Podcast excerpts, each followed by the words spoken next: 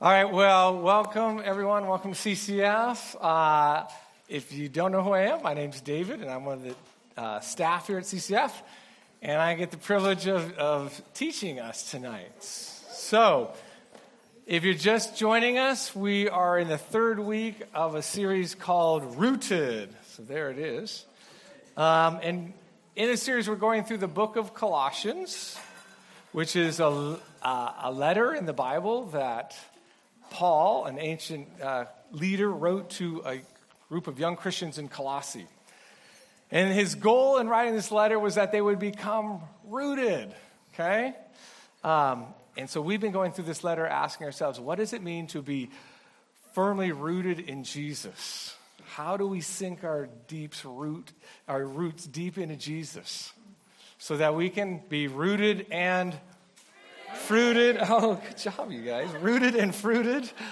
I love that. Um, and our faith can go the distance so that when we're out of here, we will live a, a firm life, but also a fruitful life. So last week, Jeff talked about the centrality of Christ and that a rooted faith sees Jesus as the unrivaled and supreme Lord of one's life. Amen. And so tonight we're going to talk about the importance of responsibility, that being rooted, what it means to be rooted in responsibility. And so here's kind of my main thought. So you can get this down. Yeah, please don't check out, but you know, I guess if you checked out after this, you'd have the main thought. But so being rooted in Christ means taking responsibility for others, even when it costs me personally. That's our theme. That's what we're going to talk about. Being rooted in Christ means taking responsibility for others, even when it costs me personally. So, when I think of the importance uh, of taking responsibilities for others, I think of parenting. Parenting, yes. So, uh, I am married uh, to my wonderful wife, Shelly, and we are parents to four wonderful kids. There's uh, a couple years ago, photo of us. Um, so, the very essence of responsibility in my mind is being a parent, where we're, we're seeking to care for, protect, train kids to help them grow up, be healthy, productive members of society, right? Mature people. That's what parents do, or at least that's what parents should do, right? That's, that's kind of the idea. Now, many of you may also know that Shelly and I right now currently are fostering uh, two little beautiful Hispanic girls, Alma and Estrella. So we got their photo. I know, aren't they adorable? And we've been on a kind of almost two year journey with these wonderful girls. Um, and having them with me has been this constant reminder of what happens when parents don't take responsibility for their children, as has been the case for these girls. For when we got Alma Luna, she's the older one there. Um, when we got her, she'd been living in a van during the winter. She had a dozen or more documented cases of scabies. She was malnourished. She was behind in her physical development, and she tested at a special ed level, uh, socially and cognitively. So, when parents don't take responsibility for caring for their children, the effects are devastating right? Personally and at a societal level. But the opposite is true as well, right? When parents or when other people step up into responsibility to care for others, great things happen. So tonight, I want to call us, or I think probably better, Jesus wants to call us to deeper levels of responsibility to those that are around us. And I want us to think about this, especially as, as, we're coming near to the end of the year. I know we're not quite halfway through spring quarter, quarter, quarter but we're getting nearer, sporter, right? Because you're up studying late and you've had too much coffee to drink. So, but I want us to think about next year, okay? What will next year look like? What will it mean for each of us to step into deeper levels of responsibility, whether it's in our personal faith, here in the community at CCF? Our mission at WWU. Some of you, some of you won't be here because you failed. No, you graduated, right? Because you graduated. And you'll be off to new places. new work environments and, and church, churches, what will it look like for you to take responsibility to step up in those areas? And what potential good will happen, could happen next year if we step into these places of responsibility?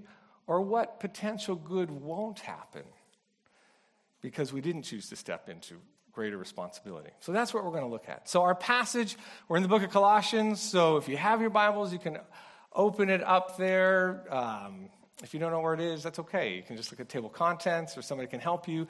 We'll have the words on the screen. And we're going to be looking at Colossians 1 24 through 2, chapter 2, verse 4. And it's a, it's a kind of a lengthy passage. And we are going to read it all because that's what we do. We just read some scripture, okay? Um, thank you. So, as we read it, as I read it and you follow along, I you, don't get lost in all the details. There's going to be a lot of stuff about mysteries of Christ and this and that, and whoo, your head will be spinning. What I want you to pay attention to is I want you to pay attention to Paul, who is the, the author of this letter, his deep sense of responsibility for the church. Just listen to that. What, where do I see his sense of responsibility for the church, and what is it costing him to do this? Okay? So we're gonna we're gonna read this, um, Colossians 1.24. Okay? And there it is. Very. I was wondering if you could see it. I guess you can see that. So, now I rejoice in what I am suffering for you and I fill up in my flesh what is still lacking in regards to Christ's afflictions, for the sake of his body, which is the church. I've become its servant by the commission God gave me to present to you the word of God in its fullness. The mystery that has been kept hidden for ages and generations, but now is disclosed to the Lord's people. To them, God has chosen to make known among the Gentiles the glorious riches of this mystery, which is Christ in you, the hope of glory. He, being Jesus, is the one we proclaim, admonishing and teaching everyone with all wisdom, so that we may present everyone fully mature in Christ. To this end, I strenuously contend with all the energy Christ so powerfully works in me. I want you to know how hard I am contending for you and for those at Laodicea, and for all who have not met me personally. My goal is that they may be encouraged in heart and united in love, so that they may have the full riches of complete understanding, in order that they may know the mystery of God, namely Christ, in whom are hidden all the treasures of wisdom and knowledge. I tell you this so that no one may deceive you by fine sounding arguments. For though I am absent from you in the body, I am present with you in spirit and delight to see how disciplined you are and how firm your faith in Christ is. Whoo! Okay, did you get that? Everybody got that? Should we just bow our heads and pray in response to that? Okay, let's unpack a little bit of it. Again, there's a lot of stuff there that we won't get to, but I do want to pull a few things out as we think about what it means to be rooted in responsibility. And so, the first thing I, I want us to think about is that a rooted faith is a for you faith. That Paul has a for you faith. Did you catch as we read that text how how other centered Paul was, his, that Paul was concerned about these believers' faith. So back to verse 24. Now I rejoice in what I am suffering for you. And I fill up in my flesh what is still lacking in regards to Christ's afflictions. We'll cover that later. For the sake of his body, which is the church. I want you to know how hard I am contending for you and for those at Laodicea, and for all who have not met me personally. So, for you, right? For you. I'm suffering for you, for the Gentiles, for all, even those who I haven't met. And so, a genuine faith roots us not only in Jesus, like Jeff talked about last week, but it re- roots us in Jesus' people. To be a rooted Christian is to be rooted not just in Christ, but that means to be rooted in God's people. So I want to ask us, I want to ask you, do you have a for you faith or a for me faith? A for you faith or a for me faith? I think a lot of Christianity today goes down as a for me faith. Some people have, I've heard it called as a consumer Christianity. And so th- this is this kind of Christianity is when I'm primarily concerned about what I, as an individual, as a consumer of Christianity, can get out of a Christian service, out of a Christian small group, or a Christian community. And so, the, and the chief question asked by a for me faith kind of person is what is in it for me? What do I get out of this service? What do I get out of this small group? What do I get out of this one to one? It's a faith that revolves around my likes, my feelings, my personal fulfillment. And really, others only matter to the degree that they can help meet my personal expectations. And here's kind of the subtext of the for me faith. Rather than thinking about taking responsibility for others, the mindset is others are responsible for my experience. So, you come in, and it's the worship team's job. I'm going to talk to you guys over here to make me feel good and to play music I like and to make me feel a buzz in Jesus, right? That's, that's your job. It's the speaker's job to be entertaining and funny, which I, you know, you can tell me later if you think that's true. I mean, that's just up, you know. It's, the, it's the, my small group leader's responsibility to, to bring, to, to really bring at every core meeting and, and, and, you know, to just bring something dynamic or exciting or just to be, you know, fun. And if, if any of these folks, they fail to meet my expectations, well, then, you know, I might just, I just might I might just go shopping. I might just check out the next place, see who's got the best band or the better speaker. And what I think this approach will lead to is it leads to people kind of hopping around, right? And I'll say this, know, when you're, if you're a freshman or new with us, or you're just checking things out, it's, it's important to kind of, you know, check things out and go to different ministries, and that's reasonable, okay? So I'm not talking about that. But if you've been here for a while, like all year, and you're still kind of popping around and checking out things, I want to encourage you to stop and to find a place to root yourself, a community, a people to root yourself in. They might not have the best worship, they might not have the funniest speakers. But to find a people to belong to and begin to sink your life into their lives right? This is how we begin to mature. Can you imagine a tree or a plant if you just start uprooting it all the time and eh, it's there for a month? Oh, I want it over here. Boom. And oh, I want it over here. And it's not going to grow very deep roots and it's probably not going to have fruit, right? It will be stunted, it will be immature, and it won't bear fruit. And so, maybe for some of us, as we think about what Paul's talking about here, is we just need to have a change of mindset. That's what repent means, just to change my mind about how I think about community and my, my faith. Maybe I just need to plant myself in a community. Next year, if you haven't decided where you're landing in a community yet, next year you need to land. We're gonna we're to hold you to it. Okay? Doesn't mean you can't visit once in a while other places, but sink yourself into a real community and stay there. Okay? So that's the first thing I want us to think about. Another thing is real responsibility or a rooted faith seeks to help others become rooted.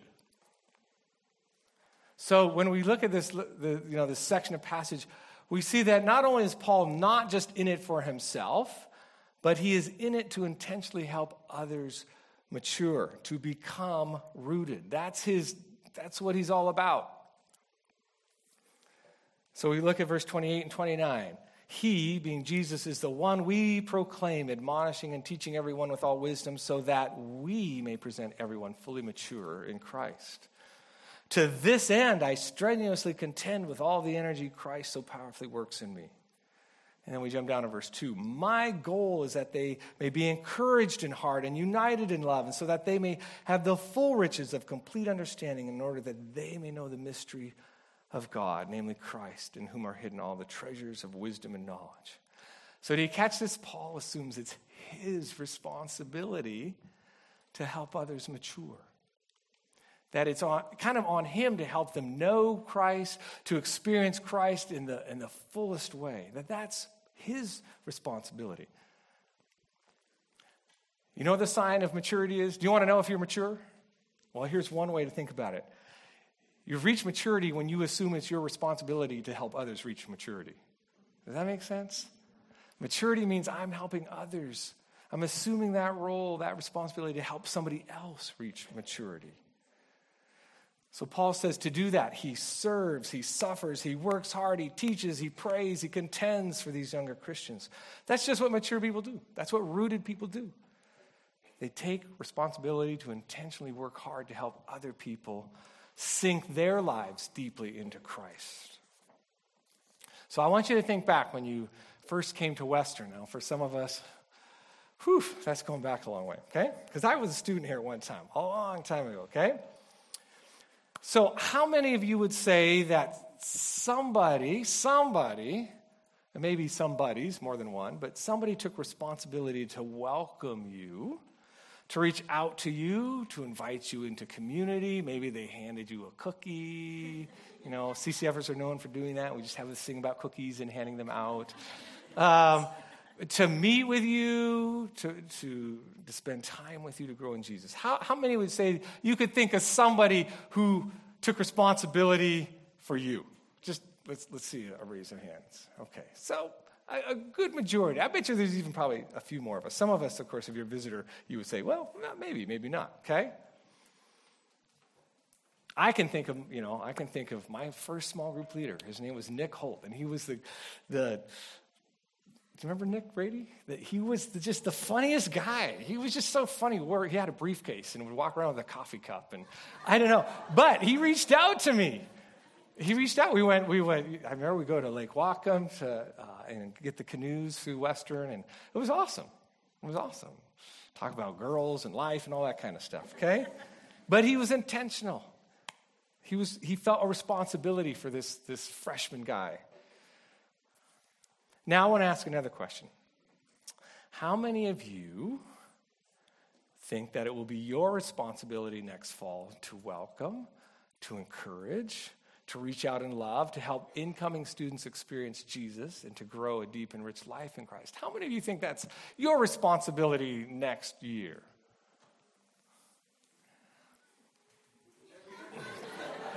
okay. I, yeah, I, I want to see a lot of hands. I want to see a lot of hands. And you know what? Even if you're graduating, I realize some of you are graduating and you won't be here, but you can still pray for us. You can still support. You can still be involved in the work. And, and you're going to have to find places of responsibility to reach out in your work environment or in the church you go to, to initiate and be responsible and not just assume that it's all supposed to happen towards you. It's not somebody else's responsibility. It's my responsibility. It's your responsibility to be available for others. So I want to ask, what will that look like for, for those of, especially those of us who are re- returning next year? How will you, how will I intentionally take responsibility for others? You know, I know some of you are right now, you are in the midst of considering leading a small group with CCF, either as a Corfa or maybe a Corfa in training, a CIT. Or maybe you're thinking about serving on the worship team or helping out with a tech team or, or serving as an officer. Um, maybe some of you at this uh, very moment are, are deciding whether you're going to lead core again. Like you're a Corfa now and you're deciding whether you're going to lead again. And can I just say for, for our present Corpus, could you please pray about it?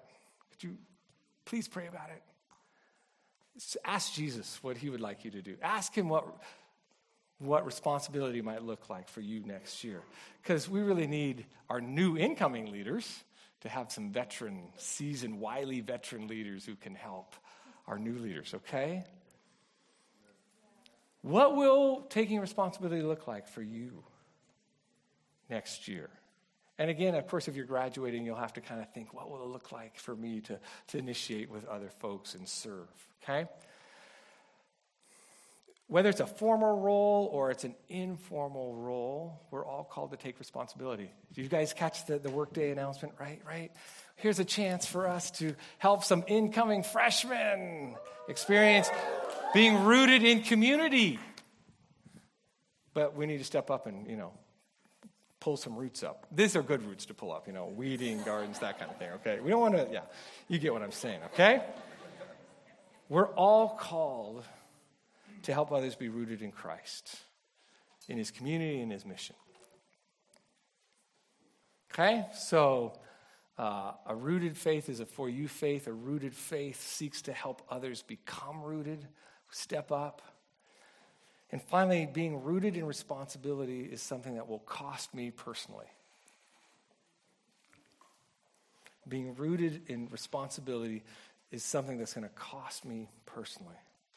Anybody who's parented or who's taken on responsibility for God's family, which can be just as wild and woolly at times, knows that there's always a real cost, right?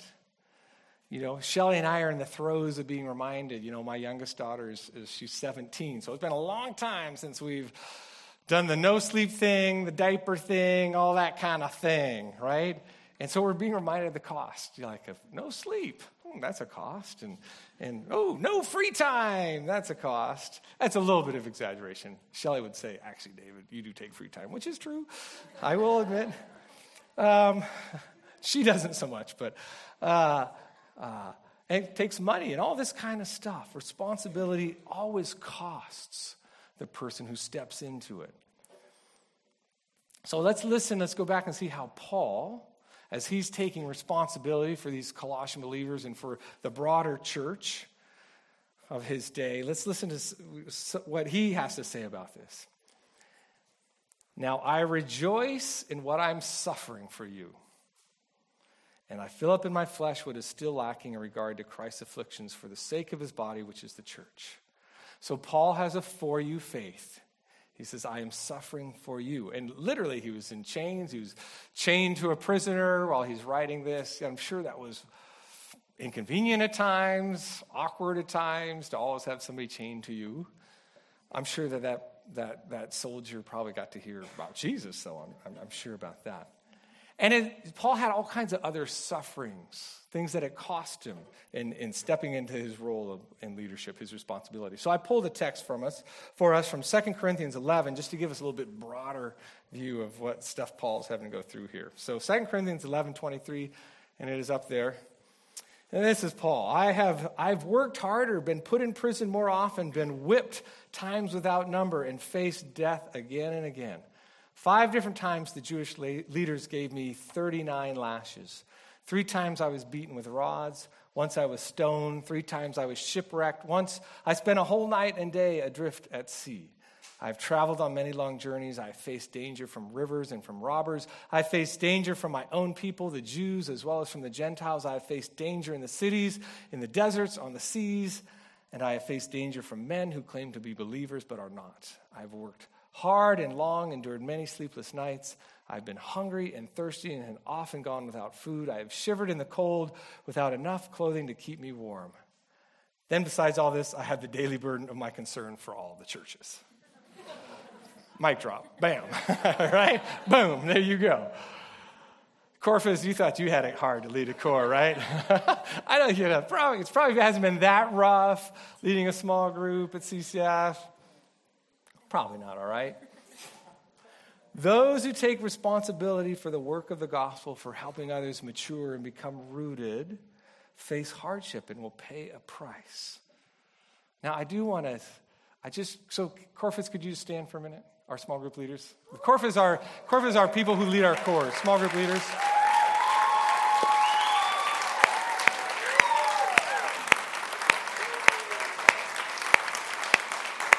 All right. Thank you.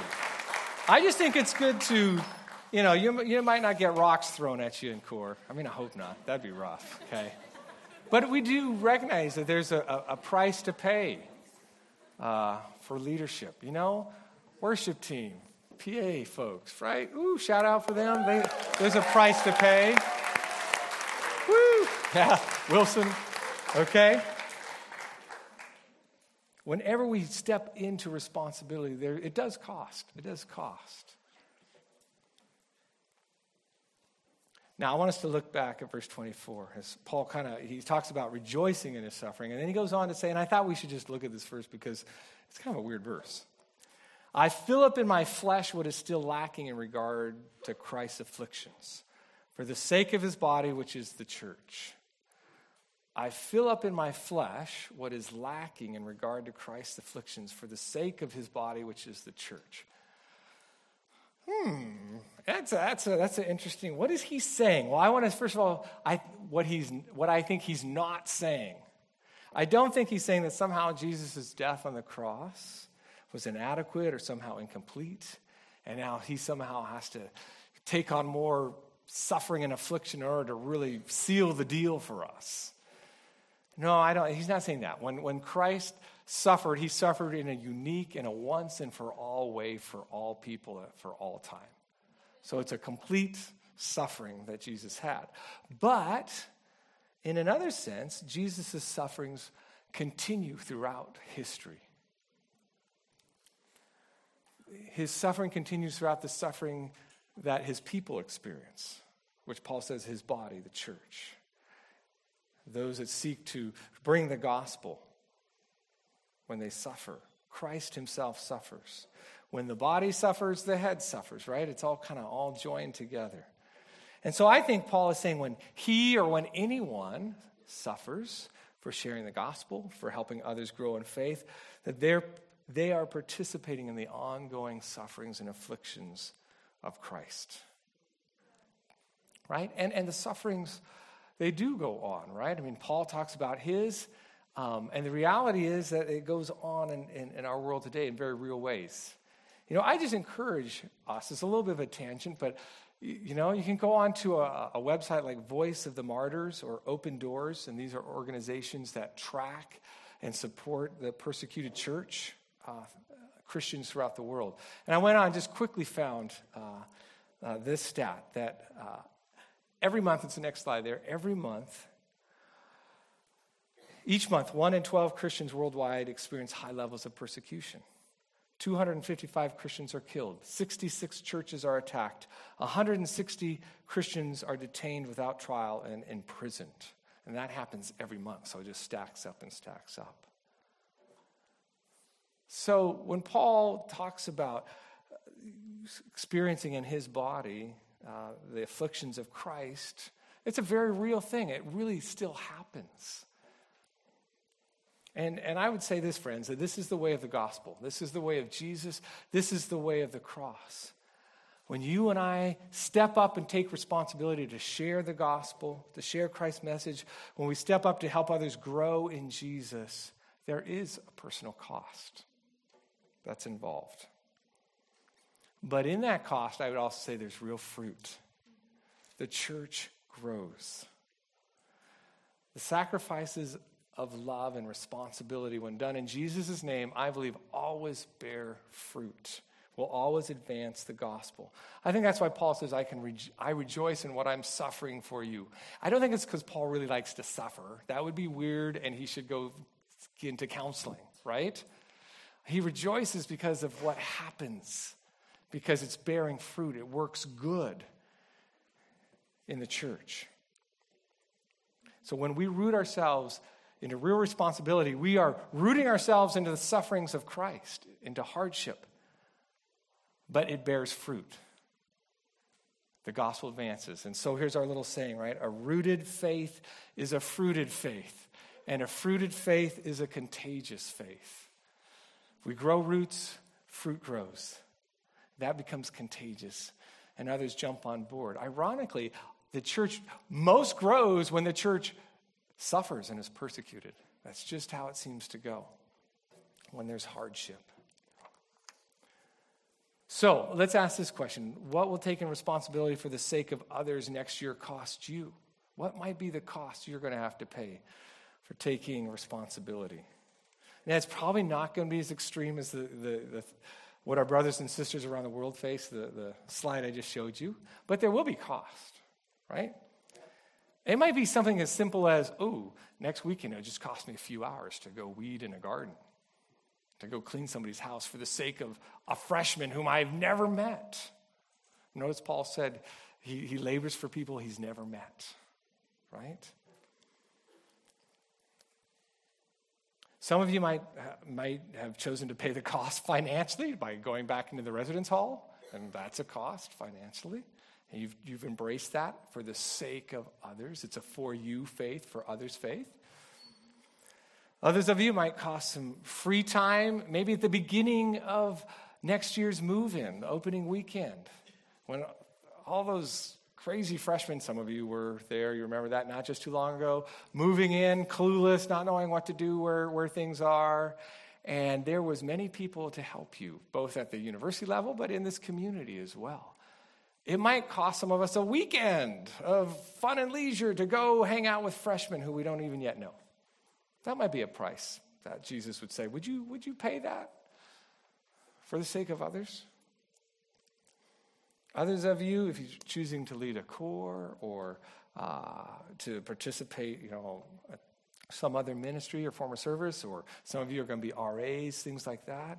You know, there's real cost of leisure time, right? You just all of a sudden you pack your schedule. There's one other thing I want to share that I uh, that comes out of our text that I, I want to challenge us to embrace the cost. It's something we all can and should do as followers of Jesus, and that is to embrace the cost of prayer. Praying for the work of Christ on our campus, for praying for others. So I this this question struck me, and I was convicted by it. Does prayer cost me anything? Does my prayer cost me anything? For, per, for Paul, prayer was costly. It was part of his responsibility was costly prayer. So we see in verse 29, he says, to and we'll, we'll, we'll read these and then we'll kind of explain what's going on there, because I think they have to do with prayer. To this end, I strenuously contend with all the energy Christ so powerfully works in me. And then down in verse 2, he says, I want you to know how hard I am contending for you and for those at Laodicea and for all who have not met me personally. That word contend or contending is, can also be translated struggle or struggling. That's a, a labored striving. There's the Greek word for you. I'll probably butcher it, but agonizomai, close enough, which means literally striving as in the agony of a conflict. And we see this word in some other verses in the scripture, and we understand it's about, it's often used in terms of prayer, and which is what I think Paul is meaning here. So later in Colossians, uh, in chapter 4, verse 12, he'll speak of his fellow worker Epaphras, and he says, Epaphras is always wrestling in prayer for you. And that's that word. He's striving in agony. Jesus in the Garden of Gethsemane says, being in anguish, he prayed more fervently, and it's that word in agony, in, in its wrestling conflict. For our sakes, he wrestled in prayer, right? For the Colossians' sake, Paul and Epaphras wrestled in prayer. And this is a this is not just uh, yeah, Lord bless those freshmen, amen. Whoo, peace out. Boom. It's like I'm going to pray. I'm going to wrestle. I'm going to pray for my my my neighbor, my classmate who annoys me to no end. I'm going to wrestle in prayer. I'm going to spend some time. It's going to cost me some time, some energy to pray. And I, think I want it to start there because if really, honestly, if, if, if responsibility doesn't start in prayer, it probably doesn't really go anywhere, right? And Paul, we've already seen, he's all about prayer. He prays for these, these Colossians, he prays for the people he's trying to, to mentor and be responsible for. And I had this thought it, perhaps it's when we begin to agonize and count the cost in prayer, maybe then it's when we really can begin to count the cost in the day to day decisions to live for others. And so I think I want to just call us, you know, to, to this agonizing prayer, beginning to pray for others. Not just for me, but I will pray for you right? That's, that's a responsible kind of prayer, maturing prayer. Now, we're still invited to pray for ourselves. Of course, we can pray for ourselves. And Jesus loves us to pray for ourselves, but he wants us to mature and begin to, to have a, a deepened life of prayer for others. And so, I want us to just think about what will taking responsibility, what will it cost you, what will it cost me? I want to end with this. Here's the good news that when it comes to embracing the cost, whether it's in prayer or our finances or our lifestyle or our time, we're not on our own. This isn't just something I have to sit there and kind of muster up and, oh, get responsible, David. Mm, yeah, I didn't feel responsible. You know, it's not that. It's having the Spirit of Jesus help us. Do you see that in verse 29? He says this To this end I strenuously contend with all my energy No, with all the energy Christ so powerfully works in me. So it wasn't by Paul's natural power because he was just a good guy, had good feelings. It was because he was energized by the Spirit. He was energized by this, the Spirit of Jesus, the one whom he had persecuted when he persecuted Jesus' followers, Jesus' body. And he said, Saul, Saul, why do you persecute me? He had experienced grace, had been forgiven, and had been energized by that love that Jesus gave to him. And when we experience that and allow the Spirit to energize us, I think we begin to become responsible for others. We realize just as the Lord was responsible for me, now he calls me to be responsible for others. And so it's Christ living in us, it's Christ's energy in us, it's Christ's love for us that I think helps us to step into greater responsibility and embrace the cost, even when it costs us significantly. So I'm going to invite the worship team up. And we're just going to take a minute. In just a second, we'll put some questions up there for us to reflect on. Um, and we'll just have a, a, a, brief few minutes where those questions will be up there and you can kind of begin to reflect and pray. And if you need to agonize a bit in your prayers over that, that's fine. But just allow Jesus to talk to you about what does it look like to be rooted in responsibility? What will that look like next year? What will it cost me? And, and, and, and how will the Spirit help me in that? So let's, let's pray and then we'll have a, a, few minutes to reflect on this, and then the worship team will lead us in a song after that, and then we'll close. Lord, we thank you. Uh, Lord, you are the responsible one. You are the one who, who we know it was not about yourself. You, it wasn't a for me kind of thing. It was a for, for others. It was, it was for us here that you came and reached out and loved and taught and suffered and died and rose again. Um, not because you needed any of that, but because we needed rescuing. Jesus, thank you. Thank you for taking responsibility. The mess of this world and the mess of our lives, you took it on yourself and you said, I'll be responsible for that. I'll shoulder that. I'll take it to the cross and I'll bear it at great cost to myself so that we might know life. Thank you. You are the responsible one, Lord. And so we first just want to worship you and thank you.